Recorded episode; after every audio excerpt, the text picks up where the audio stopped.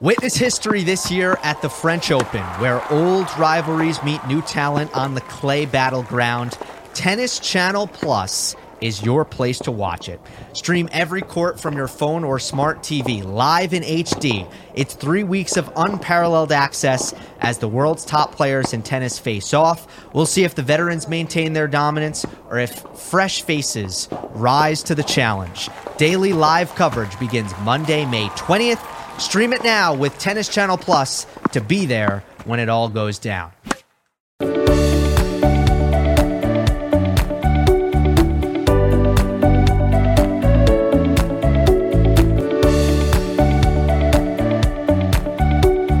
Hello, hello, hello, and welcome back into another episode of Bleav in the ATP Tour. I'm your host, Jacob Sersosimo, and today you're listening on the Bleav Network. Let's get to it because we got a lot to get to today.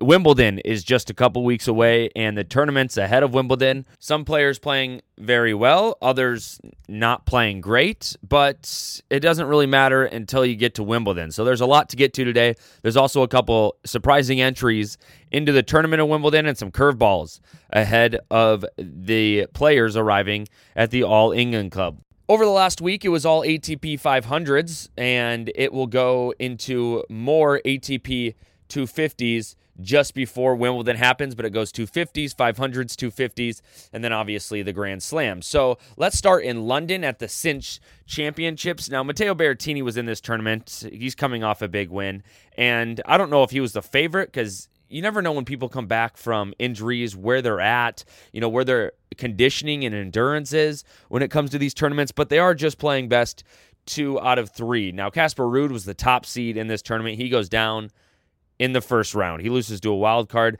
Peniston, Ryan Peniston, he's uh, English and so that's or British. That's not terribly surprising just because he's on grass and playing at his you know in his home country. But Casper Ruud, not a grass court player. And he's not secretive about that. He's a clay court guy, and then he's played really well on hard court. So it's not a surprise that he went down first round and does he really care? Probably not. He just had a really long clay court season. So he'll get back for Wimby and he'll be fine once he gets to Wimbledon, but I'm not too concerned about exactly what's going on there right now. Matteo Berrettini obviously has a good uh, good tournament. He makes it to the final. We'll get him in a little bit, but a big first round match, two first round matches that were massive, uh, played right into each other. It was Denis Shapovalov versus Tommy Paul.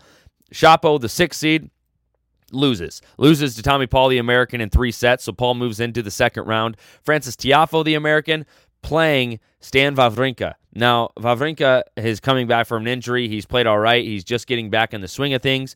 And he actually beats Francis Tiafoe in three sets, three tiebreakers. So his endurance and conditioning is being put to the test immediately upon arrival in London. And he beats Tiafoe, which I think is a is a really big win for him. A big confidence booster, big win moving forward. Although he loses in the next round to Tommy Paul. Tommy Paul runs right into Matteo Berrettini.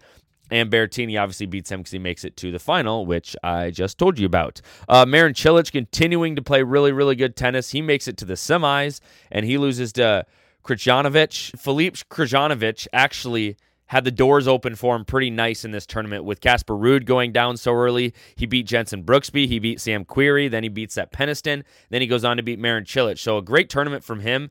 He right now is ranked the world 31, so he's not necessarily you know a surprise, but nevertheless not ranked in this tournament. Goes on to beat some really really good players. Um, beating Jenson Brooksby and then Querrey and then running through and actually beating uh, Marin Cilic is a pretty good success story. But then he runs right into Matteo, Matteo Berrettini. Uh, Matteo Berrettini is playing outstanding tennis right now. He's coming back from a wrist injury. He had wrist surgery earlier this year, didn't go to Roland Garros, comes back for the grass court swing, and is playing some of the best tennis of his career. Now, coming back straight from an injury is a little surprising playing this well. Uh, you don't know where he's going to be, but he in March of 2022, so not that long ago, he has hand surgery. Sorry, not wrist. He has hand surgery. And then you fast forward to a couple a couple weeks ago at Stuttgart, he wins uh, his first event after hand surgery, and then just last week he wins uh, at Queens. So he's actually back to back winner at Queens at that 500. But for him to be playing this well, and especially on a surface that forces you to be fast, right? Not only legs wise, but you have to get ready fast. You have to prepare, you know, rack it back fast. And sometimes that can take a stroll on your joints, on your hand, on your ligaments, all that stuff, because you have to do everything faster than you would normally have to do everything. Well, his hand seems to be holding up pretty well, and he is having a great, great grass court swing as he prepares for Wimbledon.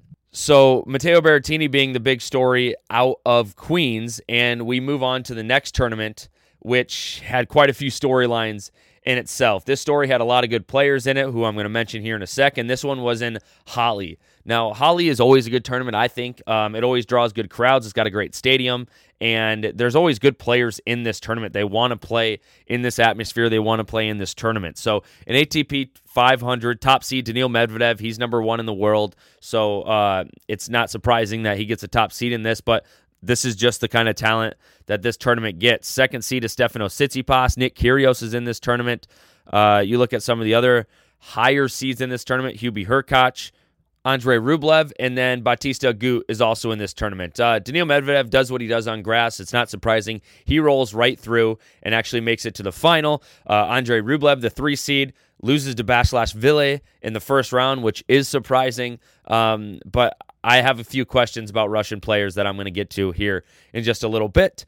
Uh, Hubie Hurkacz, no surprise, he makes it all the way to the final. He actually beats Hugo Humbert on the way. He beats Maxime Cressy on the way. He beats Felix Auger Aliassime on the way, and then goes on to beat Nick Kyrgios on the way to the final. Now, Nick Kyrgios, his run is not one to bat an eye at. He's played great on grass as of late, uh, coming back from not playing on clay really at all, and then coming all the way and playing strictly on grass and skipping Roland Garros. I don't think it's any surprise to anybody that he plays really good on grass. He has traditionally in the past, but this year especially, he's playing great, great tennis on grass. He beat Stefano Tsitsipas in the second round of this tournament, moves on and plays Hubie Hurkacz and only loses in three sets. So has a great battle against Hubie and Nick Kyrgios is kind of hitting his stride at the right time. I talked about it last week. I've talked about it before, but he's going to be someone to keep an eye on when it comes to Wimbledon here in a couple of weeks. Hubie Hurkacz beats Daniil Medvedev in the final in Halle. This is a big win for him. Uh, he stuns the world number one. He stuns the top seed. And he make he wins this tournament 6-1, 6-4. Now he mentioned something funny in the press conference where his coach or something hasn't shaved his beard and said, I won't shave until you win another title. So probably good for him that he won another title, but that kind of took the storyline out of the final. But this brings me back to, you know, the Russians. Uh, Karatsev, Khachanov, Rublev, and Medvedev were all playing in this tournament. It's got to be extremely hard for them to, you know, work really, really hard at these grass court tournaments and maybe take a little toll on their body when they know they're not playing in Wimbledon. Uh, they're not really preparing for anything. They're just playing meaningless tournaments. So I think beating them in these tournaments, take it with a grain of salt. I don't I, I mean, I'm not saying they're not trying hard. I'm just saying they're not necessarily preparing for anything. So a win here doesn't go as far as it as it, as it would if they're preparing for a U.S. Open or an Aussie Open as a, or a Roland Garros, and it's grass, so they don't necessarily play it a lot. So maybe they're not taking the training as seriously because they're trying to get some rest in before they go on in a huge American swing. I don't know that for sure. That's just my guess at this point with everything that's gone on and all the emotional stress that they've had to go on um, because of where they're from and not being able to play in this tournament moving forward. So Halle is done. The tournament at Queens is done, and now we go to a couple 250s as we move on into Wimbledon. Uh, Mallorca is a really good tournament, 250 in Spain just before Wimbledon, and then Eastbourne has always been a really, really good tournament as we move into Wimbledon. Mallorca uh, that's where Rafael Nadal is from, and he announced he will be playing in Wimbledon. Um, Medvedev's in this tournament. The top seeds in this tournament go Medvedev is at number one. Number two is Stefano Tsitsipas. Denis Shapovalov is at three. Carreño Busta is at four. And then it goes on from there. So the top four seeds in this tournament really well. Um, kind of the last chance for Daniil Medvedev to play on grass the rest of this year, probably. So uh, he's probably looking forward to maybe just ending his grass court swing on top, and he very well could because I there there'd be surprising wins in that if people beat him in that tournament. I think uh, Eastbourne right now is also going on. The top seeds in Eastbourne are the number one seed is Cam Norrie, who plays really well over there because he's from over there. It's his hometown for him, and uh, he's been playing great tennis this last year. Anyway, uh, the two seed is Jannik Sinner, who's kind of coming back from you know not necessarily great results at some of these tournaments. Three seed is Taylor Fritz, and then the four seed, I'm just going to round out the top four is Diego Schwartzman. So good t- good players in this tournament. I think it's because it is in uh, Eastbourne, so it's close to London, it's close to Wimbledon, and they get to play not too far from where they have to play next week when they start Wimbledon. So this tournament's always good as well, and it's going to be a fun tournament to watch as Wimbledon is literally just around the corner. Speaking of Wimbledon, there's a lot of things we need to talk about when it comes to Wimbledon. If you remember correctly, last year they had a lot of problems with players slipping and being all over the court. Well, this year they sounds like they're trying to avoid that as they're letting some practices happen on center court and the number 1 courts at Wimbledon uh, so they can play in the courts a bit and hopefully make it a little less slippy, slippery. Last year, if you remember, there was people slipping all over the place. You remember uh, Serena slipped, uh, which hurt her, and then uh, Mannarino slipped against Federer, and that was a big deal because that kind of took him out of that entire match. So it's really good for them to actually put some work in at these places, to be honest with you. And so it's not so slippery, and players want to play there. Um, Wimbledon, the draw of Wimbledon this year has just gone. Um, the appeal, I should say, has just gone down because Russians aren't playing in it. There's no points in it, and creating some players to drop out. Not as many as some people probably have hoped, or some people might have think, but or thought. But nevertheless, there are people backing out of Wimbledon, and the appeal of it. I mean, it's still Wimbledon, but the appeal of it isn't as it was as a few years ago, considering the world number one and the world number two in Medvedev and Zverev aren't playing in this tournament. Serena Williams, she is playing in it though, so that'll be a big appeal for a lot of people. Good for Serena to get back on court. I'm looking forward to watching her. Um, Eugenie Bouchard is out of it. She said because she's coming back from injury, she can only play so many tournaments that she can get an automatic bid into. And be I, I don't know how it all goes, but because she's not, you know, coming back from injury, I think you only get a certain amount of tournaments that you can kind of just get an automatic bid into because you've been good in the past and you have to earn your points back. But since you can't get points at Wimbledon, a smart decision for her not to be playing in this tournament. Now, I have mentioned before that there are some players not playing in this tournament. A lot of the Russians and Belarusians. Well, what happened is there is a Russian woman who changed her nationality so that she can play in the Wimbledon tournament. And I think a lot of people, some people upset about it, some people weren't upset about it. I think the biggest thing is is Wimbledon kind of got what they wanted here because they ultimately want to hurt it's pretty much what it looks like is they ultimately ultimately want to hurt the country of Russia. And if players from Russia start identifying with other countries that they currently live in or they get dual citizenship or something, then they'll no longer represent Russia and Russia will no longer have representation when it comes to tennis. And so it seemed like it worked with this lady. Um, there's mixed signals on it and mixed uh, emotions on it, but that's what happened. And I think some people are kind of happy that she did it because it is kind of you know sticking it to Russia that hopefully if this keeps happening that they won't have any more players. That's the impact that tennis is having right now and I think they were hoping it would happen to more. Now, Ben Rothenberg tweeted that uh, he's heard from a couple players at Wimbledon qualifying uh, that they're surprised at how few players dropped out of the main draw because of the ranking points being revoked. And I think a lot of those younger players or people that aren't necessarily higher ranked we're hoping a lot of players would back out and they would get their big break or their big chance, even though they wouldn't give points. You know, they could say they're a quarterfinalist at Wimbledon, but that's not the case. There are not a lot of players that chose to back out of this tournament willingly uh, because of what's going on with the Russian players not being able to play in this tournament. So,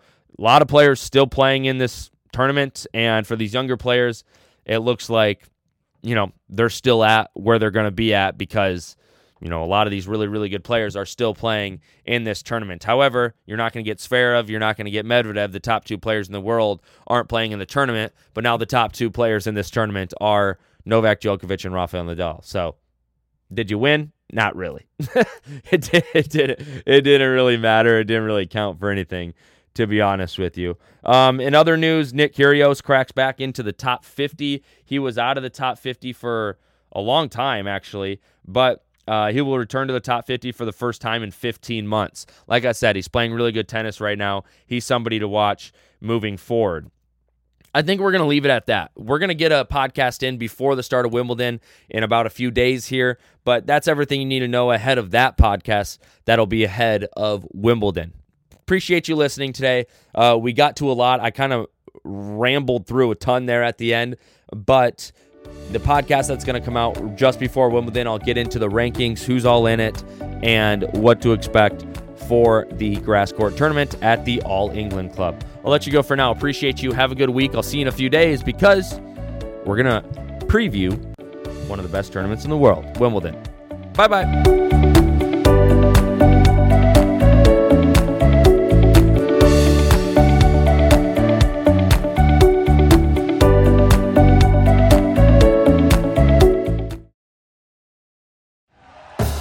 Thank you for listening to Bleav. You can show support to your host by subscribing to the show and giving us a five star rating on your preferred platform.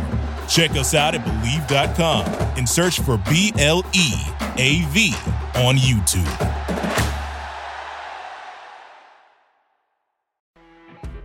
You know, when you're listening to a true crime story that has an unbelievable plot twist that makes you stop in your tracks? That's what our podcast, People Are the Worst, brings you with each episode. I'm Rachel.